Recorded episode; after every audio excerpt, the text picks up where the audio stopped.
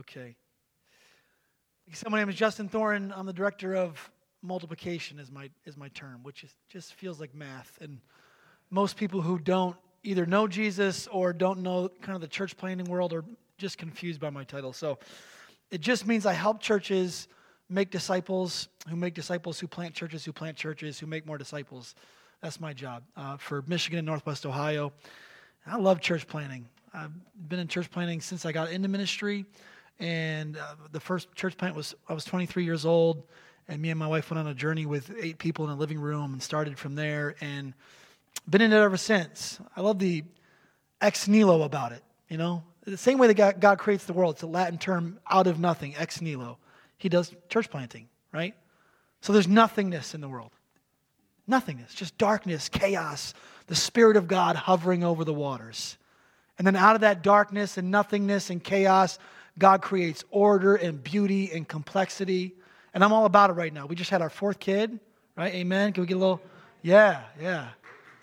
Yeah, we're tired and very scared, but thank you for the clap. So we just had our, our fourth kid, and I just again watched that miracle of this bump growing bigger and a mother's body just nurturing a child inside of a womb. And then, then I watched the birth. I'm one of them guys who like watches the birth and then just the miracle of that and then watching mother's body take care of the baby after. It's just it's crazy how out of nothingness god creates the complexity and the beauty and the joy that we see all around us all the time. Does the same thing with church planting. Same exact thing with starting a church. There's darkness and there's nothingness in the corner of a city. There's no gospel presence. There's no there's no light. There's no life. God changes one life right? Transforms one life, picks them up, turns them around, sets their feet on solid ground, and, and now they can't help but talk about Jesus, right? You ever, you ever met those, those, those people who just gave their life to Christ? It's like they can't stop talking about Jesus. So they can't stop talking about Jesus, and they start telling people about Jesus, and, and now you have two believers, and now you have three, and now you have six, and they start making disciples who make disciples, and now you got 12, and now what you have in the church planting world, we call it a, a core team and that core team, that small team, they're going to take on the world. They don't care. They're just going to do whatever. And if it doesn't work, they're going to kill it the next day and start something brand new. That's why I love church planting, right? And they're going to start pushing back the darkness in that corner of the city. It's beautiful. That's what we study in Acts 16 today. We're going to be in Acts 16. Uh, it's a fascinating study. If you want to just study the whole chapter sometimes, we don't have time to go through the whole uh, chapter today, but uh, study it sometime, study it today, study it tonight if you want to. Um, really, as, as he creates ex nihilo, as, as he creates something out of nothing in ancient Philippi, and by the way, there's nothing there because the Roman Emperor Claudius kicked all the Jews out of Rome and, and they started burning synagogues and, and Philippi is a Roman territory. So we're, we're, visiting the first core team members in ancient Philippi, and, and they're underground, right? They're just, there's Jews and Gentiles. We call it a diaspora. Everybody's scattered. And you're going to notice in, in Acts 16, like in the rest of the New Testament, God does not pick special people. He doesn't pick the amazing orders, the microphone geniuses. He doesn't pick the really charismatic people, the really successful people. He doesn't pick special people right? And this is a, for a number of reasons. One is because God has a fascination and a deep love for the ordinary. And he wants to fill them with his, his, extraordinary mission and his extraordinary spirit. We don't have time for all these reasons. But number two is because those special people tend to steal his glory. Right? Those are just glory robbers. So he picks the ordinary, the nobodies, the no ones, and their friends. And he builds something out of nothing and it's brilliant. So I want to invite you onto this uh, journey with me as we jump into this fascinating study in Acts 16. I'll get there in about six to seven minutes. We'll see how this goes. Um, really, it's a study of the dangerous church. The dangerous church. And if you're someone who takes notes and, and, and likes titles and that sort of thing, that's what you have right here. It's, it's the dangerous church. It's a study when uh, the people of God move with the Spirit of God. The Spirit of God is always moving, always trying to transform lives, always trying to bring light into the darkness. But it's a study of what, what happens when the people of God actually move with the Spirit of God. They take risks, they're obedient, uh, they get out of their comfort zone, uh, they, they, get rid of their uh, idolatry of comfort, and they decide we're going to follow Jesus wherever Jesus takes us. And, and, that creates danger. And I say this word danger with all affection. This creates danger uh, for our own comfort, uh, for the cultural status quo. It creates danger for Satan. So he starts acting a fool and he starts churning things up, right? It just creates danger. And once you're a part of this dangerous church, once you're a part of this journey, this dangerous church, you can't help but just not want to go back to sleepy church. You can't help it. Like, I want, I want to be a part of that. This, this feels like something I need to be a part of. It's like, it's like a ride that you don't want to get off of. Um, this is going to be a metaphor that falls really short. But here we go anyway. I drive a Ford F 150. Now, anybody else drive a truck? I didn't see that many out there. Thank you. Okay. So one person will really feel this metaphor. Everyone else tune me out for 35 seconds. Okay. I, I used to drive, I, I drove cars my whole life. Like when I was started from 16 years old, these little whizzers that whiz around the city. I just drive these little cars. And then we have three kids, so it's time for an SUV.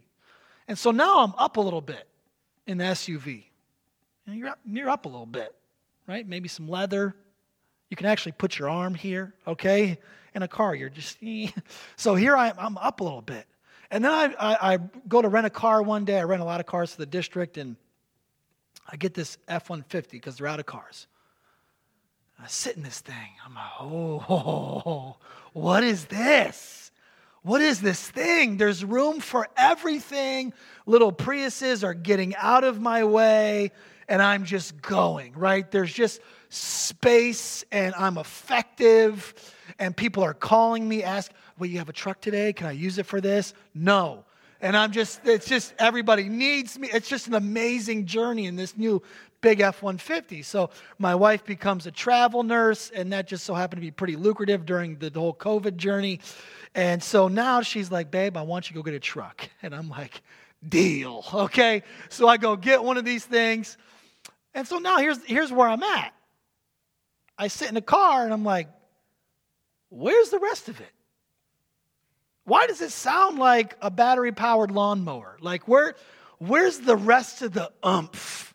You know, the power, the strength, the people getting out of my way. Where is, where's that, right? Again, a metaphor that falls deeply short, but at least tries to communicate this. Once you're a part of the dangerous church, the church on mission, the church moving, the church shaking things up. The church where, where people are coming to Christ, people are getting healed, people are finding salvation, atheists are coming. Once you're a part of this, you start looking around going, where's the rest of it? Let's, let's take this somewhere else. And so this is where we're picking it up. We're picking it up in Paul's journey. Um, again, I, got, I, have, I have a couple more metaphors to get out of the way before we do that. But I, want to I wanna do this because it's, it's really unhelpful if you see the vision for the dangerous church, but you decide to compare it with Scio Community Church. Because Scio Community Church is the church in one sense. But like we'll talk about in a life cycle, every, every church has uh, up, down, life, death, uh, stabilization. Every church has that. The church down the road is not the church. You personally are the church. You personally are the ownership and the accountability and the makeup of the church. And if you go levels removed and you go the big C American church or you think about Scio Community Church, and we go through this whole vision on, on what the dangerous church looks like, and you start putting it on everybody else and Pastor Ted and Pastor Ted's pastoral brother, you start putting it on everybody else but yourself. Well, now we're relieving ourselves of ownership because I personally am the makeup of the church. You personally are the makeup of the church. It's like this shirt. You could say, Justin, that's an ugly shirt. And you could hold me accountable for this shirt. You could say, I can't believe you bought that. And you could even look at the tag. Please don't. I'm an introvert. I don't like when people touch me all the time. But you can look at the tag and go, I'm not buying a shirt from that company. And you can hold us. We have ownership and accountability. But you know who really needs the ownership and accountability? The designer of the shirt. The, the people that actually made up the shirt. Conceptualized, figure out what the fabric was going to look like, the design was going to look like, and they're the actual makeup of the shirt. So, really, who you need to hold accountable for this ugly shirt is them, right? You are the makeup of, of the church. And so, if you go levels removed, you're going to miss it. One more metaphor. It's just like when you get called to go to a party and you're like, who's going? And then your friend calls another friend, who's going? And everybody goes, Who's going? I'm not going if they don't go. And all of a sudden you have a party with nobody there. Right? Because nobody has accountability and ownership over what actually needs accountability, uh, accountability and ownership over. So this is what I'm saying. When we look at this passage and we look at these three core members, the first core members of the church in Philippi, look inwardly. We get in this habit as Christians and we search the scriptures, which is a good thing. It's what we're going to do. I promise we'll get there. We search the scriptures. But at some point, the scriptures have to search you, or else you didn't get there. So, Holy Spirit, pray with me. Holy Spirit, can the scriptures search us? We don't just want to search Acts 16 and study this dangerous church and this, these people that make up the church. We, we want the scriptures to search us. Because the truth is, God, we don't, we don't need this building. Uh, we don't need a, a gathering to be followers of you. We, we come here because we want to be a part of something. We want to be a family on mission. But we know that we all personally need to take ownership over what that mission looks like. So, would you let the uh, scriptures search us this morning? In Jesus' name, amen. Okay, we pick it up in Paul's uh, missionary journey. Paul's traveling along a trade route. He's trying to uh, create gospel havoc. Him and his, his band of brothers uh, and sisters. Uh, you, you, definitely have Luke there. He's the writer of Acts and Luke. Uh, he's, the, uh, he's a physician. Uh, we definitely have Silas here. We'll find out soon. Just a squad trying to create gospel havoc. So they're planting churches, they're empowering people, they're doing just that. They go to Derbe and Lystra first, they empower Timothy next. Uh, and then they circumcise Timothy, which is a very confusing job interview. It's just like, you're it, buddy. You're the new pastor. Aw, we're going to circumcise you. Oh, you know, what's, what kind of turn did that take? That's another sermon for another time. It's just so he's a good missionary to his culture right? And then they go to Persia and Galatia. The Holy Spirit stops them from going to the west coast of Asia Minor. Luke doesn't tell us why, but you could just tell these are people following the Holy Spirit, being obedient to God, taking whatever risks God wants them to take. Mysia and then finally Troas, that's where we pick it up. Verse 11, we're finally in the scripture. Here we go. So, setting sail from Troas, we made a direct voyage to Samothrace and following the day to, to Neapolis, and from there to Philippi which is the leading city of the district of Macedonia. This is just funny because it's not the leading city, uh, but we just can make a kind of a theological uh, uh, assumption that Luke loves this place because he's, uh, he's a physician uh, and they have they're just they're just groundbreaking. Maybe he roots for their sports team. I don't know, but this is just Luke trash talking essentially, which is leading us this, the leading city of the district of Macedonia in a Roman colony. We remained in this city some days, and on the Sabbath day we went outside the gate to the riverside, where we were where we supposed there was a place of prayer. So they're looking for the place where prayer was. All right, that's the that's kind of the direct interpretation mostly because if Jews and Gentiles were going to put together some sort of makeshift synagogue, it would be by the water so they could do ritual cleansing. They're looking to share the gospel. We sat down and spoke to the woman who had come together. One heard us was a woman named Lydia from the city of Thyatira, a seller of purple goods who was a worshiper of God. Our first core team member is Lydia. And her name's not actually Lydia, which bothered me. I almost named one of my girls Lydia. Uh, she's from Thyatira that used to be called Lydia, so this is a nickname, right? Uh, woman from Lydia.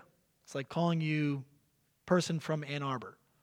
Um, if you really want to upset your spouse one day, just don't relax, Ann Arbor. Just give them, just, just give it to them, and don't text me how that goes. That might not go well. But so there's a nickname of this of this woman named Lydia, uh, she's a seller of, of expensive fabrics.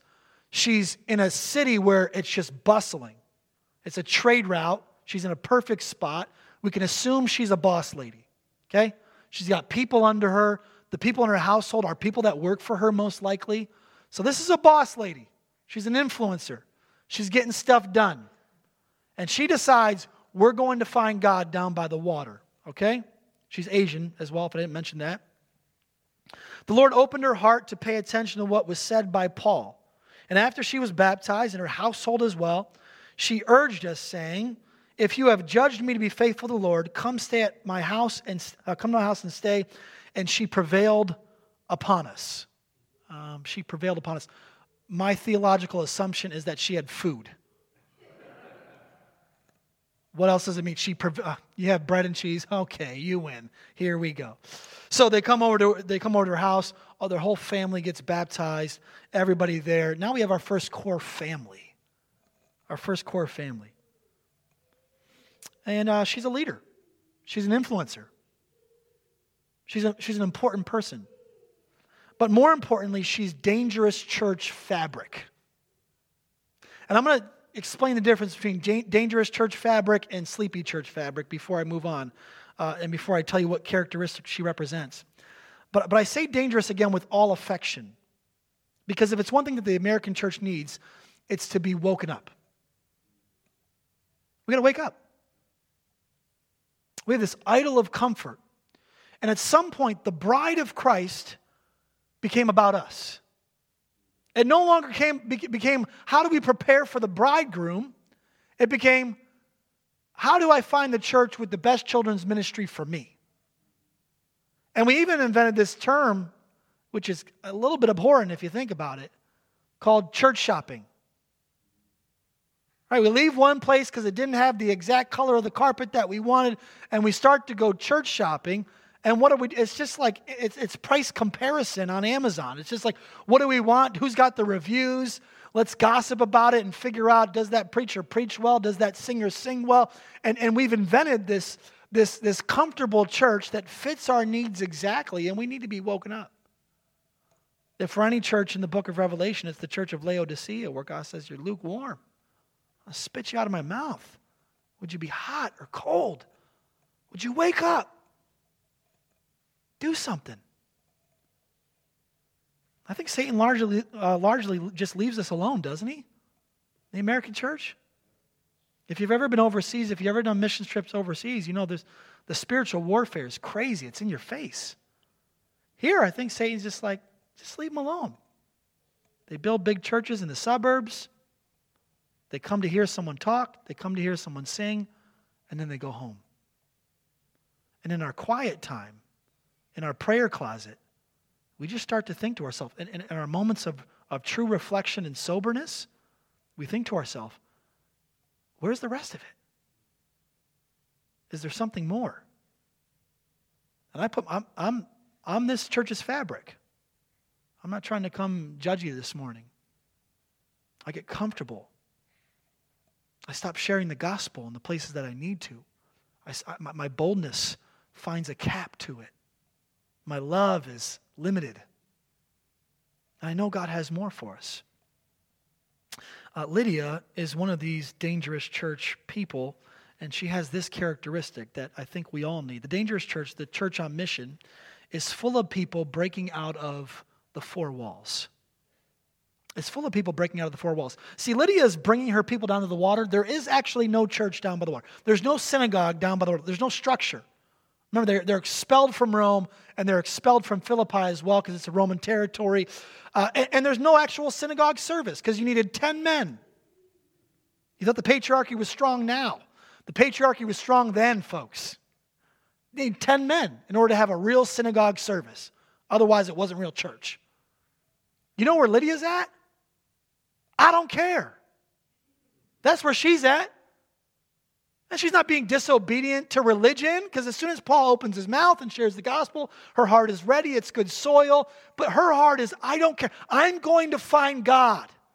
I don't need Roman permission. I don't need four walls. I don't need a special priest. I don't need an orator. I don't need any of it. I'm bringing my people and I'm going to a place of prayer because I want to find God.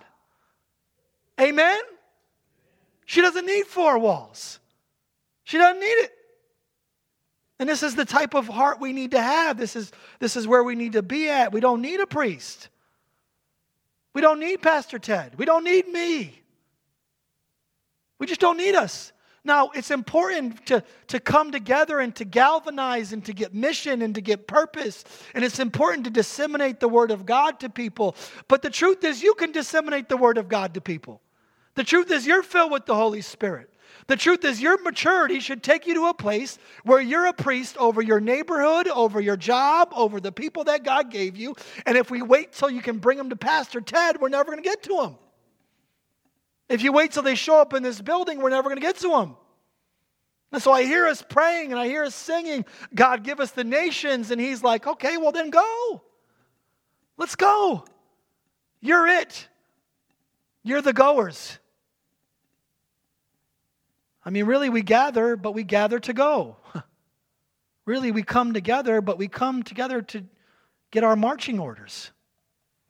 We come together, but really, it's just for us to be a launch pad. For this place, for this moment to be a, a rally cry so that we can go out our separate directions and be the priesthood of all believers.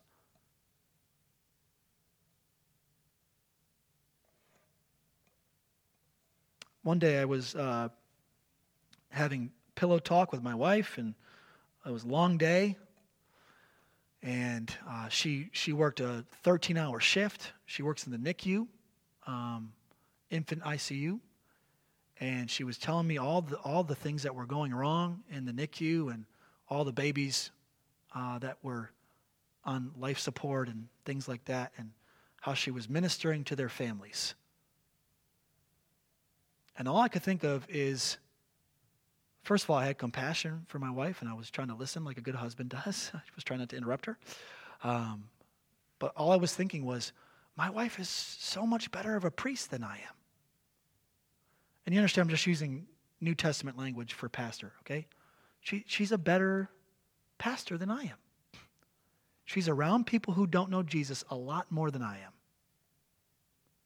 She's in their darkest and, and deepest moments and she's praying with them and she's being Jesus to them. And I just had this moment of like, why do I think my job is more important than everybody's? Why do we think this job, this official priesthood, is more important than the priesthood of all believers? It's not. Why do we think these walls are more important than all the other walls?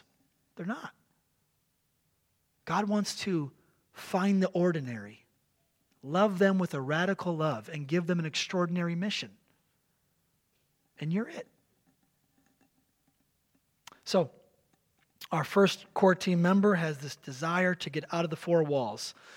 Next core team member, as we were going to the place of prayer, we were met by a slave girl. This is why I love uh, church planting. So, you have a rich Asian fashionista, and you have a slave girl met by a slave girl who had a spirit of divination and brought her owners much gain by fortune telling. She followed Paul and us, crying out, These men are servants of the Most High God who proclaimed you the way of salvation. And she kept doing for many days. Paul, had, having become greatly annoyed, turned and said to the Spirit, I command you in the name of Jesus Christ to come out of her. And it came out of her that, excuse me, very hour. The next convert and, uh, and core team member is a, a girl who is a slave to both the physical and the supernatural and the spirit world. Okay? So she's a physical slave in that her owners use her uh, physically to do fortune telling for other people, and they pay her and the owners money. I'm sure the owners get all the money. And then she's a, a slave to the spirit world, and that there's she's demon possessed. Uh, it's called a Pythian spirit, a spirit through whom the python speaks. All right? Just nasty stuff. All right, so she's messed up, folks. I don't know if you saw it, but it's not like Paul was looking for her to be the next core team member. It's not like Paul was in his prayer closet and he's like, let's go after the Pythian spirit girl. No, he turns to her out of frustration. You know, his britches are in a bunch, and he yells at her, Come out in the name of Jesus. He commands. And now she's free from both that, that, that spirit, that oppressive spirit, and she's free from these owners because now she's She's given a whole new ethic, right? And at the same time, her owners can't use her anymore because she doesn't have that spirit. uh, a couple of side roads here. Um, the first side road is may, maybe you've only been open to one form of healing. Maybe, maybe you're only open to the physical healing of Christianity, but you're not open to the spiritual healing of Christianity. You know, we, we fight against the principalities of darkness. And so maybe you're open to just the, you're open to being healed from the spirit world, but you're not open to being healed from the physical. I, I don't know. Um, just asking God to search your heart on that. Have you been open to God uh, healing the whole of you, the all of you, uh, your past woundings, your past brokenness? And then the second side road is this. Um, if you're actually following Jesus, if you're being obedient to the Spirit, mission will find you. Like broken people will find you. You ever start getting obedient and you're all like, gosh, I'm surrounded by broken people now? it's like maybe I go back to not being obedient because this is getting crazy. And this Paul isn't looking for. This girl finds him and he uh, is, is, is frustratingly, uh, frustratingly, uh, frustratingly obedient. And, and this girl is now part of this core team and she becomes part of this mission. The dangerous church, this church on mission, will stir up Satan's hornet's nest. It will stir up Satan's hornet's nest. So there's just opposition everywhere, and you can expect it. You know, expectation's big. I'm a big expectation guy. Maybe, maybe this is for you too. Like, if you expect that you're going to have a hard day, you expect that you got to go to the dentist, you expect that you have, a, uh, have to have a hard conversation, you pray differently, right? You set your day up differently, you, you set it up in your mind. But if a bunch of stuff is sprung on you, it's much harder. And, and this is for Christianity like, if you expect opposition, you'll handle it differently. You'll handle, handle it with maturity, you'll handle it with prayer, you'll fight back through prayer. Uh, you'll, you'll be more obedient because you're setting up the day to be obedient. You're asking God for your daily bread. You're forgiving people in the morning. You're praying the Lord's Prayer. These are, you're setting yourself up differently. But, but it's the immature Christian who expects nothing. And therefore, they respond. Like, let me just give you a few forms of opposition you could face. You will face spiritual warfare. I mean, you, in a sense, being part of the dangerous church, are pulling back a fiery arrow and just firing it into Satan's camp. So you can expect it's going to stir up Satan's hornet's nest. And he's coming back at you. And it's a good thing. It feels like a terrible thing, but it's a good thing. You can expect uh, persecution, right? You expect it. I mean, right now, Christians are going crazy. They're like, we're going to lose our tax status. I mean, so what? So what? You don't think God has this? If we lose our tax status, if we don't have our cushion, you don't think He's got this? I mean, we just, we just get all stirred up and, and, and we react out of a lack of expectation. Think about this from, you know, an American perspective, sometimes we think that persecution is like someone voting different than us. That's immaturity. That's not persecution. Persecution is when someone comes against your faith in Jesus. So we have a lack of expectation. Uh, we, can, we can expect uh, cultural backlash. I mean, I, I don't know if any of you expected this years ago, but I, I, I never expected our cultural backlash to be we believe that God created man and woman. Right? Now you have cultural backlash for that. You have cultural backlash for uh, marriages between a man and a woman. So the immature Christian doesn't expect that. And they get online and they're online terrorists, right? They're keyboard terrorists. They're yelling at everybody. They're hiding behind things. It, it lacks relationship, it lacks connectivity, it lacks love, it lacks grace, it lacks context, it lacks understanding. We're just fighting people. Fighting people all over the place because we never expected it. Why not? Just expect it to stir up Satan's hornet's nest. You're going to face some things. And can you face them in wisdom and grace and love and discernment? Can you fa- face them filled with the Spirit? Case in point, uh, we move on. The slave girls' owners get Roman officials to beat, uh, beat Paul and, and, and, Silas, and they flog them. Uh, so they're beat up. I mean, they look like UFC fighters, okay? They just got, they got smashed and, and they get thrown into prison, right? Because this girl gives her life to God and all of a sudden she's a brand new person.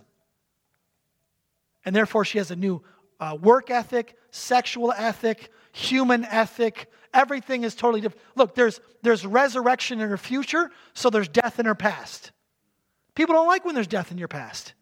So this girl, she's resurrected into brand new life, and the death that she leaves behind her is frustrated. So there's opposition. Same with you. You're living a brand new resurrected life in front of people, and so they're upset that there's death behind you. You used to be this person, and I like that about you. I like that we could get into trouble together. I like that we could, you know, get into drama together. And now you're not that way. They don't like when there's death behind you.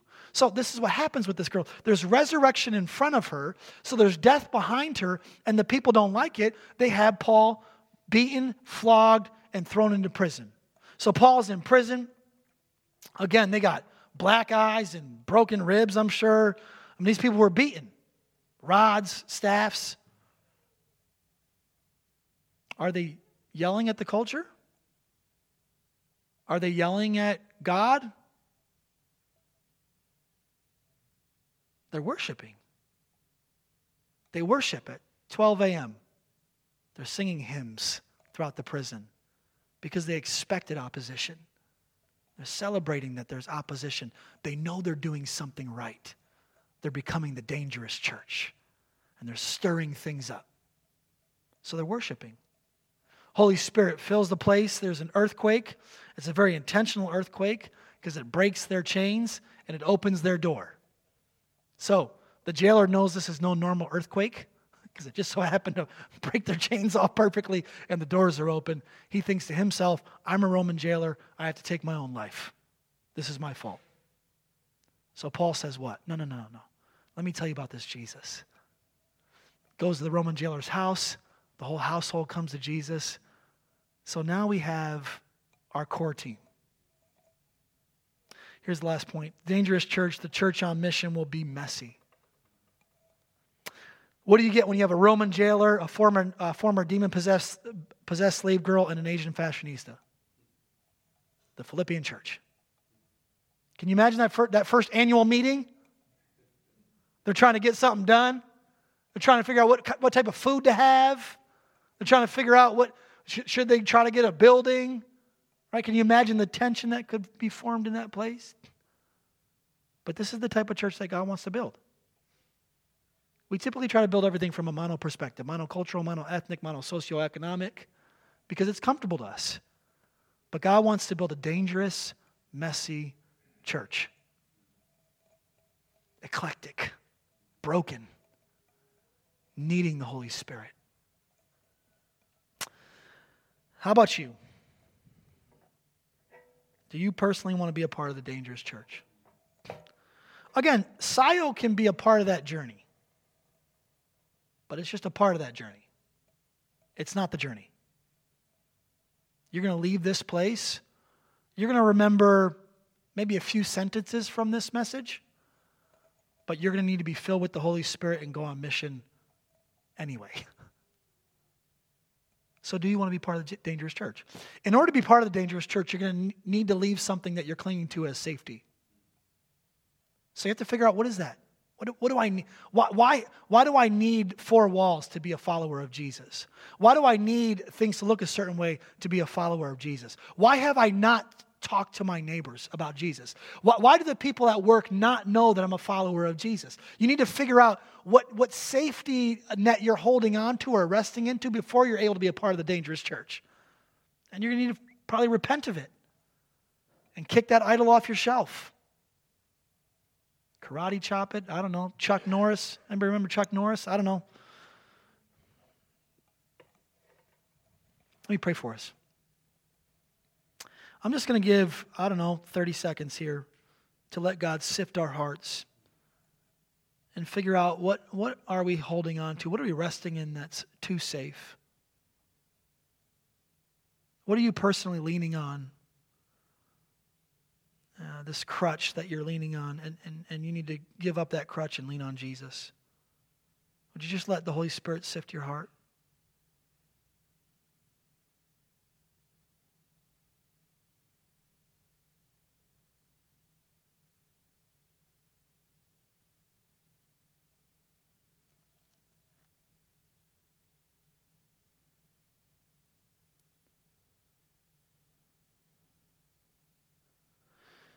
Yeah, before I pray, I'd like to make a confession myself.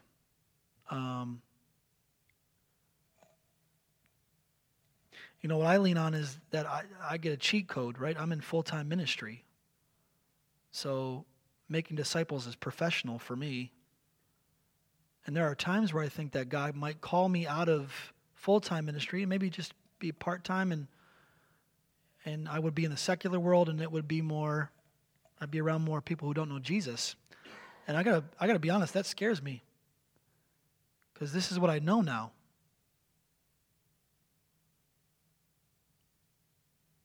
And so maybe I'm holding on to that. So God, I can I confess that maybe I'm holding on to that. I confess that maybe I have my own safety net. And I surrender. If you want me to do something else, uh, at least part time, or even if you want me to leave ministry altogether and just do ministry out in the secular world, would you just would you just be honest with me about that? Uh, my friends have similar confessions of the heart in the room. I pray that you heard those confessions. I know you're a God who searches the heart, the meditations of the heart. And I pray that we would surrender to you. I pray this whole church would surrender to you.